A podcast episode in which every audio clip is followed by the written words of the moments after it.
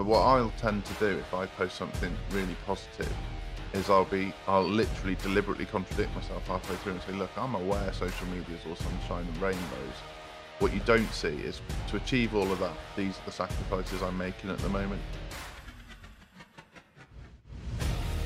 Hi everyone, welcome back to the Stay Hungry podcast. Today I'm talking about how to run a rebellious business with Cordelia Kate.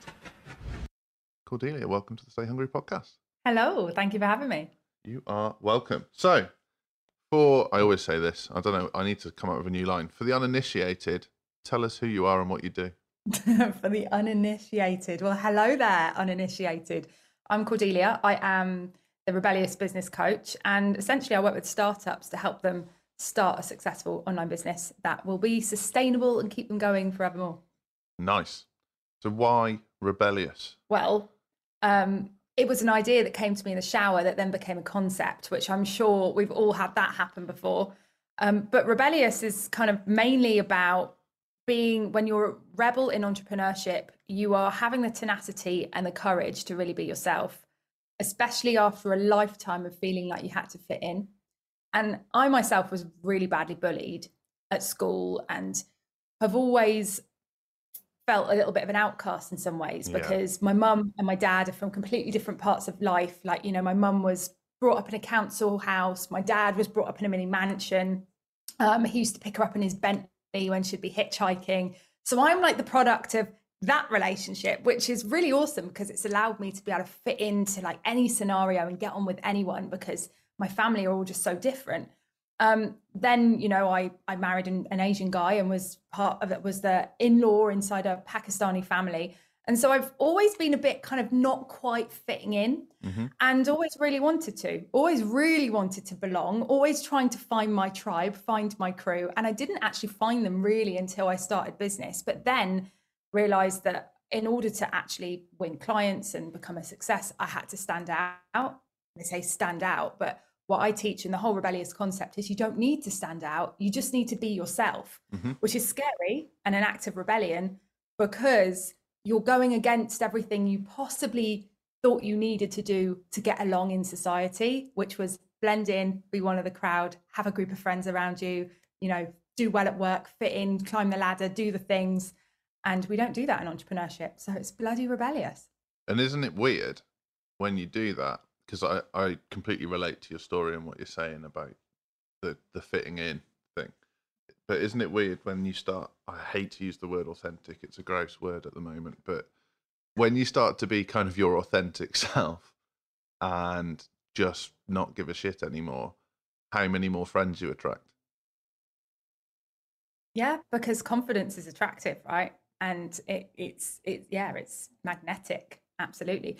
You do repel people though. Let's not yeah, let's yeah. not gloss over yeah, that. Yeah, yeah, absolutely. There are loads that can't stand me. I'm just okay with it. Like I really don't care because the people that I've got in my space, the clients, the friends, they're not fake. They're not those fake connections. They're deep yeah. connections. Like my community is incredible. We're, we're, we've just shouted that we're gonna do some kind of meetup soon. And genuinely, I'm going to do it on a Saturday in my time off because I want to, because they're an awesome crowd of people that I actually would love to hang out with at the bar. And that's what it's all about. Yeah. So it's just get rid of the ones that you don't connect with and pull the ones in closer that you really want to get, that you really do get on with.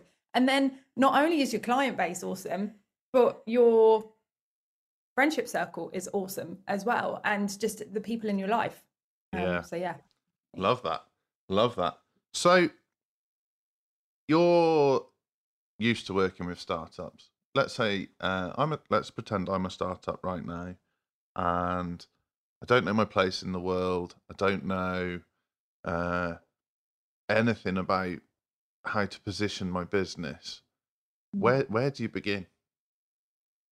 Well, you've got to begin with clarity. So we've got to get a little bit clarity. You're never going to get full clarity without taking action the majority of the clarity you'll get about the place in your world, who you are, um, the product that you're selling, your audience, you will gain that clarity through taking the action, um, which is working with people and running your business. But we've got to start with a little bit of clarity. So initially, we want to get an idea of what you're passionate about, what mm. are your niche, what, what's your niche going to be, who's your audience, and all that kind of thing.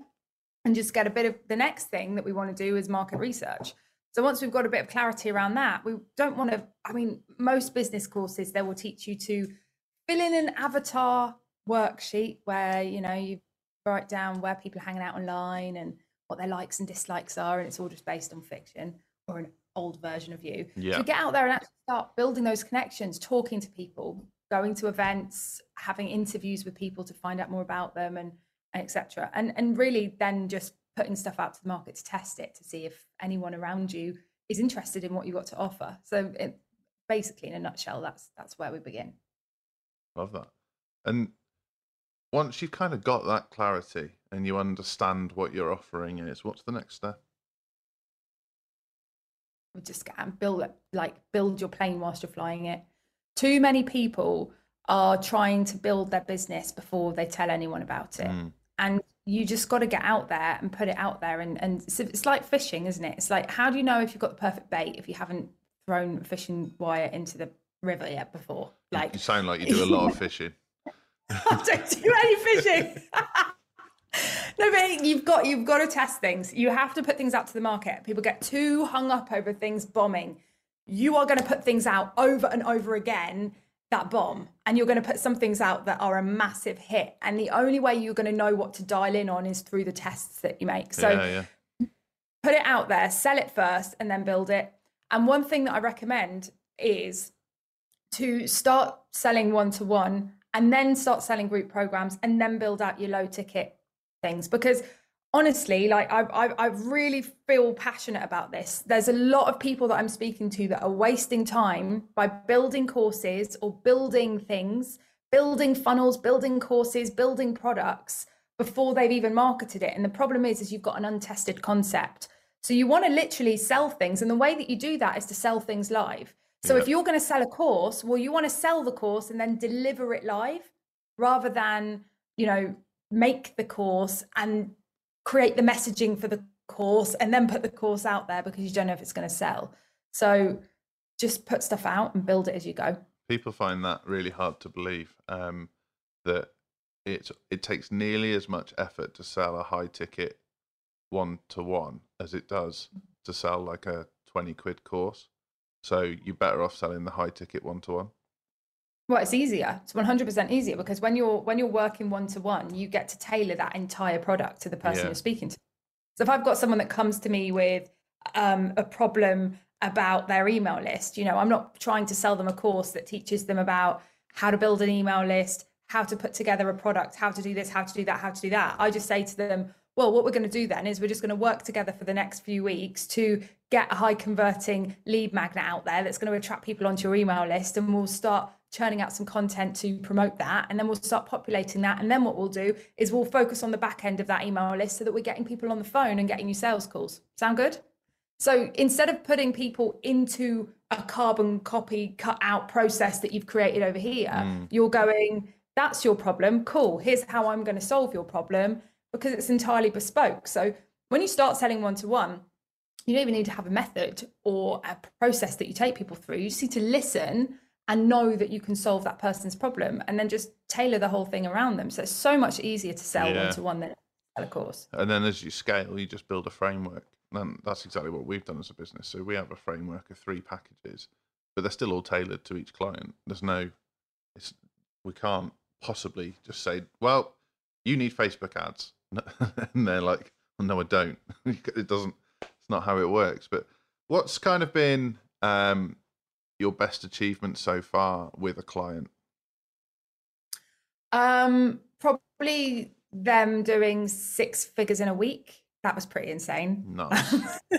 Uh, that was just off the back of a market research task as well. Um, that is a really awesome strategy. You know, actually being able to find clients from your market research, Mm. genius. He smashed it, six figures in a week. Um, but there's been loads like that. I mean, we've got so many screenshots of things. I look at them sometimes. I'm like, it's just a little bit unbelievable. Like, do people actually believe it? Where it's like, oh yeah, I've had a 28 grand day. It's like, okay, can I achieve that? Um, but yeah, and, and it does. It depends. Depends on a few things, like how much how much of an audience you've got, how much low hanging fruit you've got around you. Some people have got loads of low hanging fruit around them. They have no idea how to tap into it, Yeah. and so we just give them a key lock. That unlock it. You know, I had a lady that came and joined me, and she'd never had a sales call. All of the people that come to work with her had just contacted her and said, "I want to work with you. How much is it, and how do I join?" And so, you know, when we put a thing out, just offering um, a strategy call, she got like 18 people book in for a strategy call, and we had so many people that we were trying to serve that we actually two months prematurely launched her group coaching program off the back of just putting that call out for strategy calls and filled it. Yeah, um, yeah. So, so yeah. It's like you were saying before, so many people in that kind of space, particularly the coaching space, where they're like so worried about building their program and their courses, and it might be Kajabi or ClickFunnels or Mighty Networks, whatever platform they're or platforms they're on when ultimately, once you've got the demand there, you could start a WhatsApp group and charge for it. Yeah, definitely. yeah. So, what's next for Rebellious? What's next? Well, lots. Like, I'm just so, like, you talk about staying hungry. I am so hungry. And there's so much that we want to do.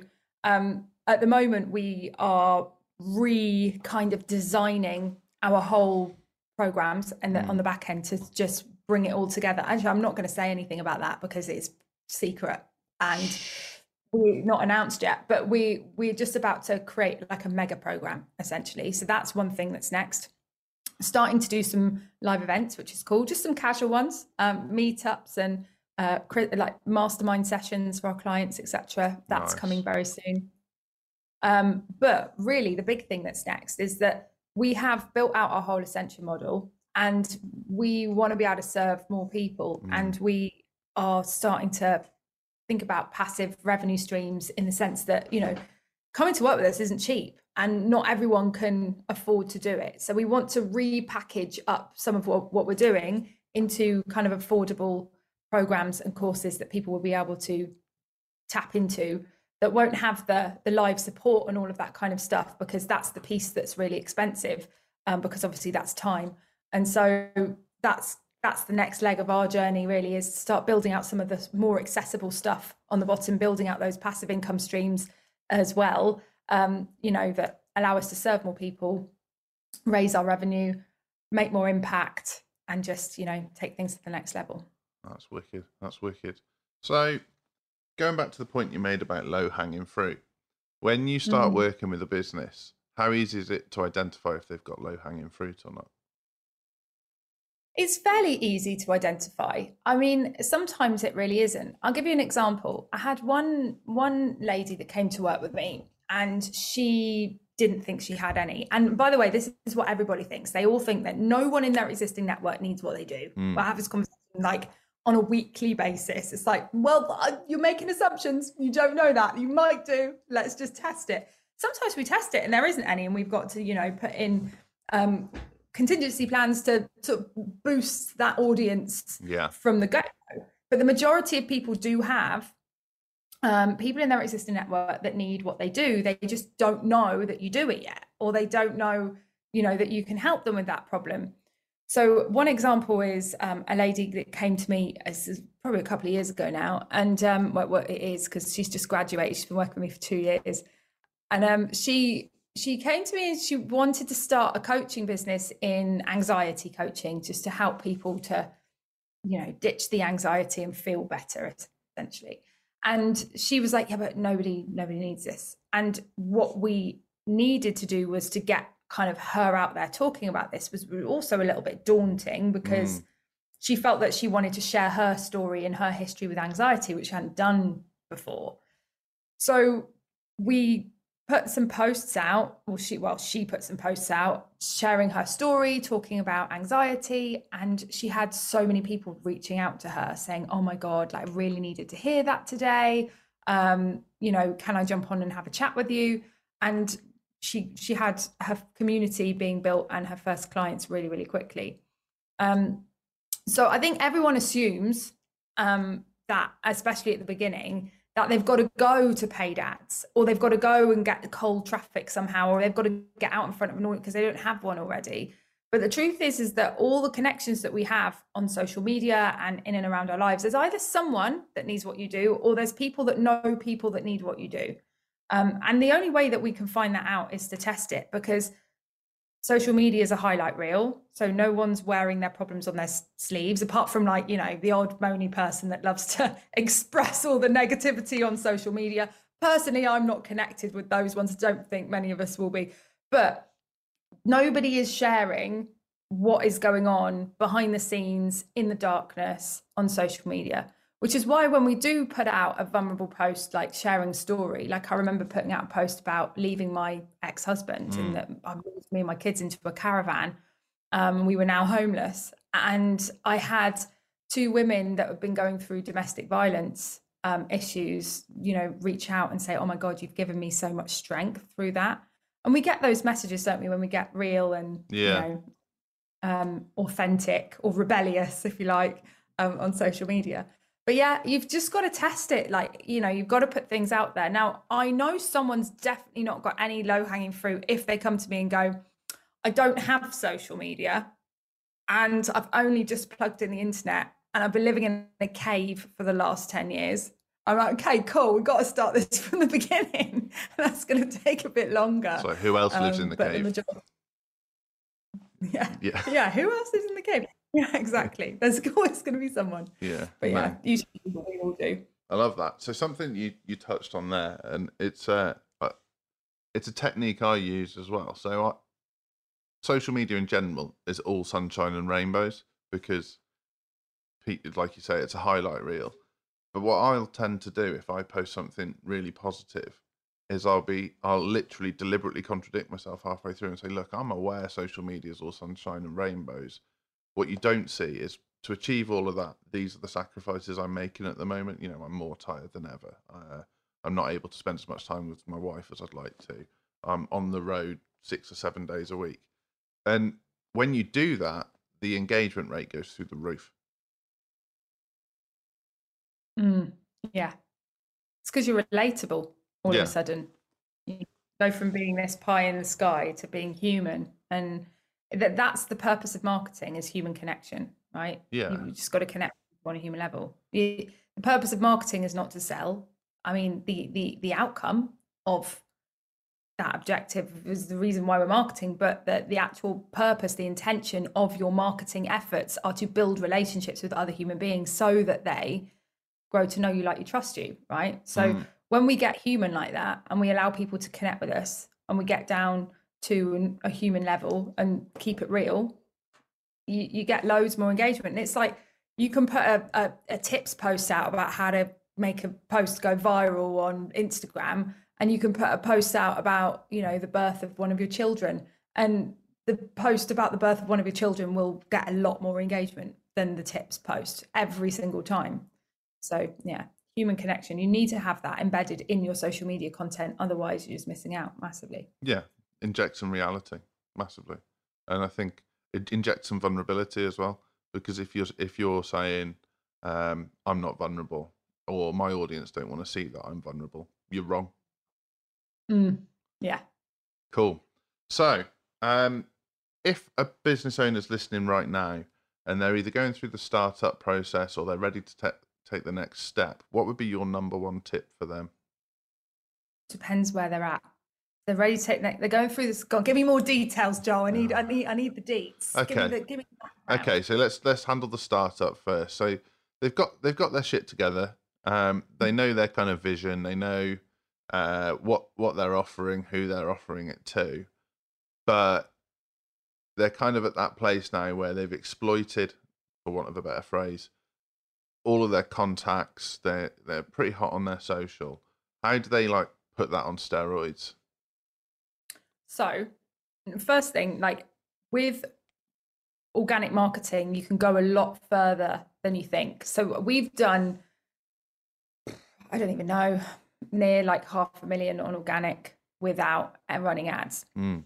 Now, I'm not saying that I don't agree with running ads. Running ads is great. And actually, you can get somewhere a lot quicker if you start running ads. However, we need to get the organic game flowing first because even when someone's looking at your ads, they're going to come back and check out your socials before mm. they decide to work with you because we do research, right? Mm. So we want to get the organic game. Now, I would be looking at what they're currently doing on social media, what their lead magnets are. Are they list building? The interesting thing is actually, Um, from the education that I had, it's like I would assume that everybody builds an email list first. They don't. They go and build a website and then they go and create social media posts and then they use those social media posts to direct people to their website or get people to book calls or get people to buy products. The conversion rate on that is going to be really, really slim. You've got a 0.53% engagement rate on social media compared to a 25% on average open rate with email. And actually, we want to be getting that up and higher than that anyway. So we need to be building an email list and we need to be getting people onto that mailing list so that we can then sell to them. So what we want to do is harness and use the network that you've got around you to grow and expand even further. So a couple of things are number one, collaboration. Um, you want to be doing what me and Joel are doing right now, right? We're, we're on a podcast. He's invited me on for an interview. I'm going to share this with my audience. He's going to share it with his audience. A few more people will know about Joel. A few more people will know about me. And that's how collaboration works. So power of collaboration is number one. About, about six in total. Huh? About six in total. About six. Six of what? Six, oh, six, six people. new people will know. No, I'm kidding. Ah, no, but like the people think you need to have oh i'd better establish my audience before i'm good enough to invite anyone in. Like no look at who you've got around you and in your existing network who are your friends that can complement your niche. When i first started out with this what must have been 2017 i was interviewing people that were on the same course as me to you know create create interviews online and and share between us. So yeah, yeah. you know that worked quite well. Um so collaboration. Number two what are you doing in terms of lead nurture and uh, community building and list building and have a look at that? Because there's probably holes in what you're doing if your audience isn't growing. So first and foremost we want to get you building a community. Every business needs a community. And the great thing about communities is they aid retention and they grow on their own. So you'll have people inside your community that are inviting their friends. Mm. you can create incentives for people to invite their friends um, you'll have collaboration happening and you know their friends will be coming into so that in itself can snowball and grow really well. And that's what happened with our network the rebellious business network. You know it started off with 20 people and now it's 1300 people and that's all been organic and all been sort of word of mouth growth. Because word of mouth will account for 59% of your sales yeah. if you do a good job.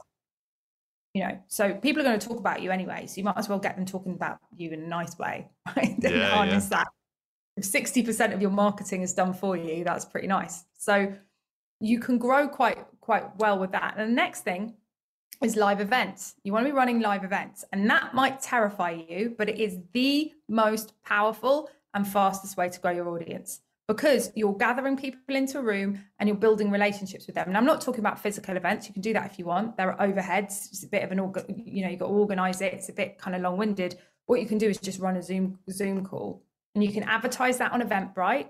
I've got a client that is a trauma coach and she does, you know, live kind of training and coaching and stuff on trauma, which is a freebie. And she advertises it on Eventbrite and she gets three or four leads a day coming in from Eventbrite, which is free, right?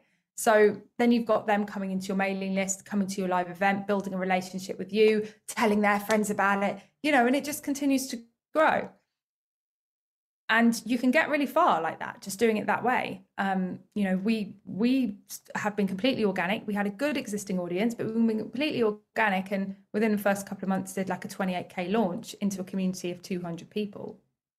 Um, so yeah that's that's what i would suggest. Nice. And i think those tips apply to the business that's established as well. Yeah. I mean? Yeah. Like we've been going well i've been in business 13 years. Codebreak's been going nearly five. Um, and we haven't even got to the we we do live webinars don't get me wrong and we do live challenges but we're about to do a live in-person event our first one. And um, the reason is because all the fundamentals you just outlined still apply to us now as an established business. 100% we got commissioned i've got a concept called tribe funnels which basically means instead of just building a funnel which is evergreen webinar that goes to an email list and a sales call. You're actually building a community, mm. and you've got live events that are bringing people into that community. Um, so we we installed a tribe funnel for an SME, I would say. Well, kind of, a bit smaller than an SME, but about 150,000 contacts on their email list. Quite a nice sized business, turning over probably about a million a year. We installed a tribe funnel into that business just by adding a community and live events, and it's massively increased their revenue. In fact, that's then developed onto them doing weekly workshops off the back of the challenges that we did. And they're now doing between 600,000 and a million a month in revenue because they've got those systems in place that nurture people fast. And that's what happens with live events. That's what happens when you get in the room with someone. I call it a whirlwind bizmance, you know? Love you that. can go to an event and you can see a speaker on stage and you can be running to the back of the room within 30 minutes of even knowing they exist to buy their products because you just built a relationship with them quickly because you're tapping into their energy. Yeah, Um, yeah. Exactly that. And and you know, if you're a small business, you can do it on quite an intimate level. You could get six, seven, eight people in a room and you'll find that they get loads from it. You probably convert half the room. And uh, kind of everyone's a winner. Yeah. Nice. Yeah, 100 So Yeah. I've got two questions for you that I ask every single guest on this podcast. Um, The first question is What's the best mistake you've ever made? The best mistake I've ever made. You can blame someone you know very well for this question being on the podcast, by the way. Oh, I'll tell you what, I've got a really good one actually. And I don't know if it's the best mistake. I'll probably come off here and go, oh no, that was the best mistake I've ever made because it's, you know, it's like that, isn't it? But there was a mistake that I made and it's been incredible actually to have made it, which is inside our academy, we have an incredible community. Mm. Like the guys in there are awesome. And it's just such, you know, we call it the tribe vibes, like such a buzzing environment to be in. And we moved from Facebook and WhatsApp, which is where we hosted like basically the, the community. We had the course hosted on Teachable, and then we had Facebook where people could post things for feedback, and then we had WhatsApp for just quick fire questions and community support. And we moved everything in house to Mighty Networks. And um, yeah, the community died. All of a sudden, it just was tumbleweeds. And I'm like, you know, I'm supposed to be the girl that builds communities. Yeah, and yeah. I didn't know how to get that community back. Like it was just, it just wasn't happening. And I sat there watching it kind of just dwindle for a couple of months, going, I need to do something about this. I don't know what to do. I don't know whether I should ch- make another change just now. Do we just let settle?